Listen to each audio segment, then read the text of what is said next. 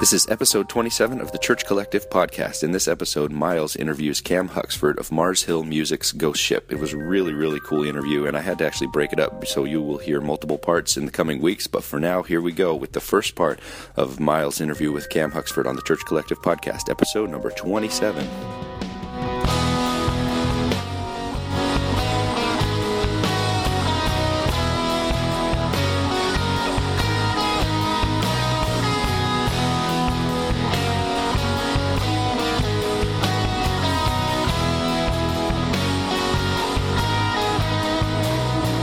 From Georgia.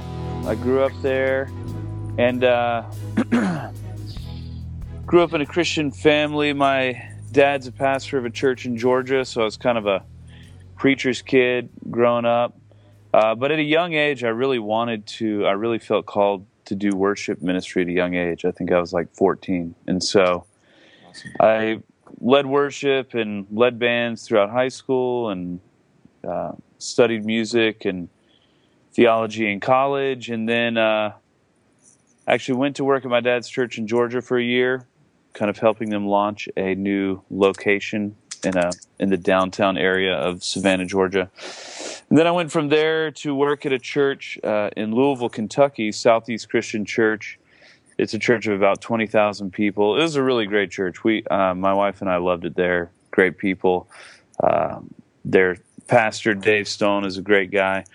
Uh, but at some point while we were living in Louisville, God just really called us to urban ministry. Like we really felt called to go to an urban area and try to proclaim the gospel through music. And so at the time, it was kind of a, I don't know, it almost sounded like, felt like a random calling at the time because at the time we were living in the suburbs of Louisville.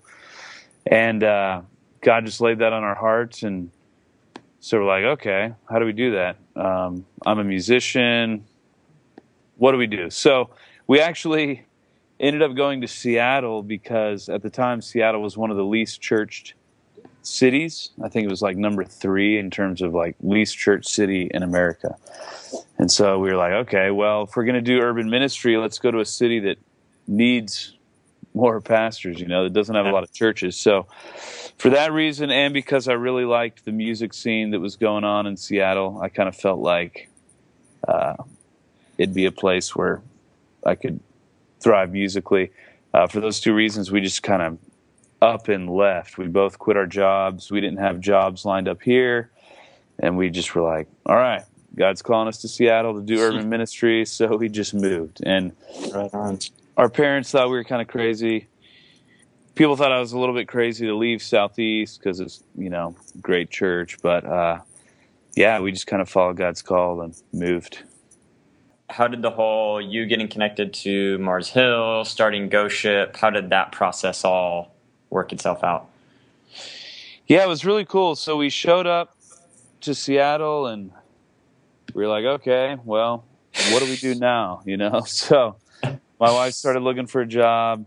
I started looking for a job. I actually started doing kind of odd jobs. Like I was doing construction, working at Guitar Center, you know, uh, delivering pizza at night, like all these random jobs, and uh, just trying to kind of make money in the meantime while I was trying to figure out what to do. Um, and we started looking at churches and we kind of went to Mars Hill right away because I heard one of Pastor Mark's sermons and he was just totally preaching the gospel straight up, you know, going through books of the Bible, going through the text, not pulling any punches, not trying to, you know, skip over the hard sections of scripture. And that just, I was like, wow, okay, if we felt called to Seattle to try to proclaim the gospel clearly through music, I was like, well, this guy's doing it through preaching. You know, he's about as clear as it gets. So we, uh, I went to Mars. I went to Mars Hill. Just kind of went to a. I'd heard one of his sermons, so we visited the church.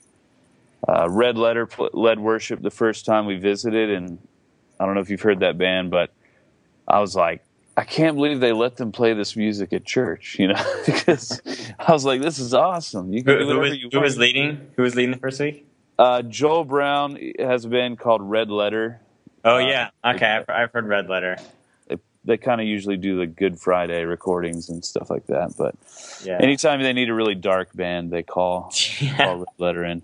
And I was like, man, these guys are playing crazy music at church. So it was really cool because I was like, wow, there's not this kind of like preconceived. Here's what here's what the music needs to sound like because this is church. It was kind of the mentality of let's proclaim the gospel as clearly as we can and like what that looks like musically can vary. So honestly, the first time I visited, I was like, this is sweet. This is something I could uh, get on board with. So I actually just had lunch with Pastor Joel. He was the worship, kind of the main worship pastor at the time, and I I met up with him and I was like, "Hey, man, I've been a worship pastor for a few years.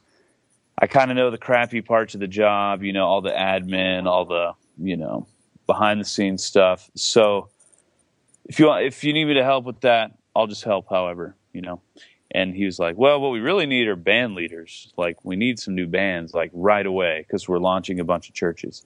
And so I was like, okay. So I I started trying to put together a band, and and actually that's how Ghost Ship started. Was just as a volunteer band leader, putting together a band at Mars Hill Church uh, to lead worship at a bunch of these new locations they were launching. So Ghost Ship really started um, in a one thing I really have appreciated about it is it started as just volunteers at a church. So I was a volunteer, all the other guys were volunteers, and we just wanted to lead worship wherever they had a need. So they just started sending us all over the city to the different locations to lead. And we eventually settled um, downtown.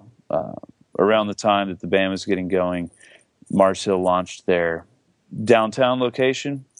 And like I said before, I was just really called to urban ministry. God just like put that on my heart because my thought was, you know, go to an urban area where you'll be culturally upstream. And then if you reach people with the gospel there, that cultural influence will kind of spread out from there. So when they were starting a downtown location, I was really excited about that. And so Ghost Ship kind of became the the band that led worship every week at that location. So that was like five years ago. So yeah, we've been a band for about five years. We've had different members come in and out, but um, the thing that stayed the same is it's always been faithful volunteers serving their church week in and week out. that's awesome. Yeah. Yeah, cool.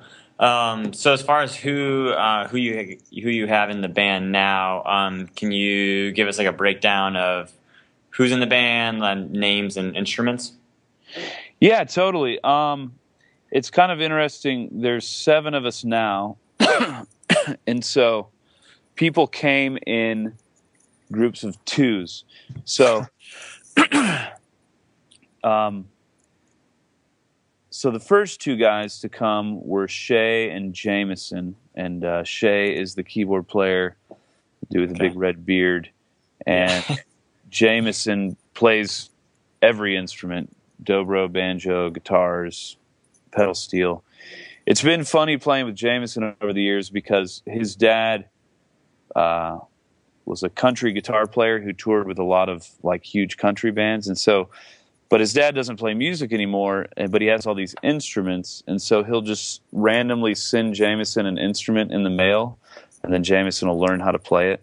So he'd show up to practice and be like, "Hey, my dad sent me a mandolin, so I'm gonna I'm gonna play mandolin on some songs." And then it was like, "My dad sent me a pedal steel or a banjo." But Awesome. the most recent thing we've been getting really into is pedal steel. That's been pretty much since we tracked the last record.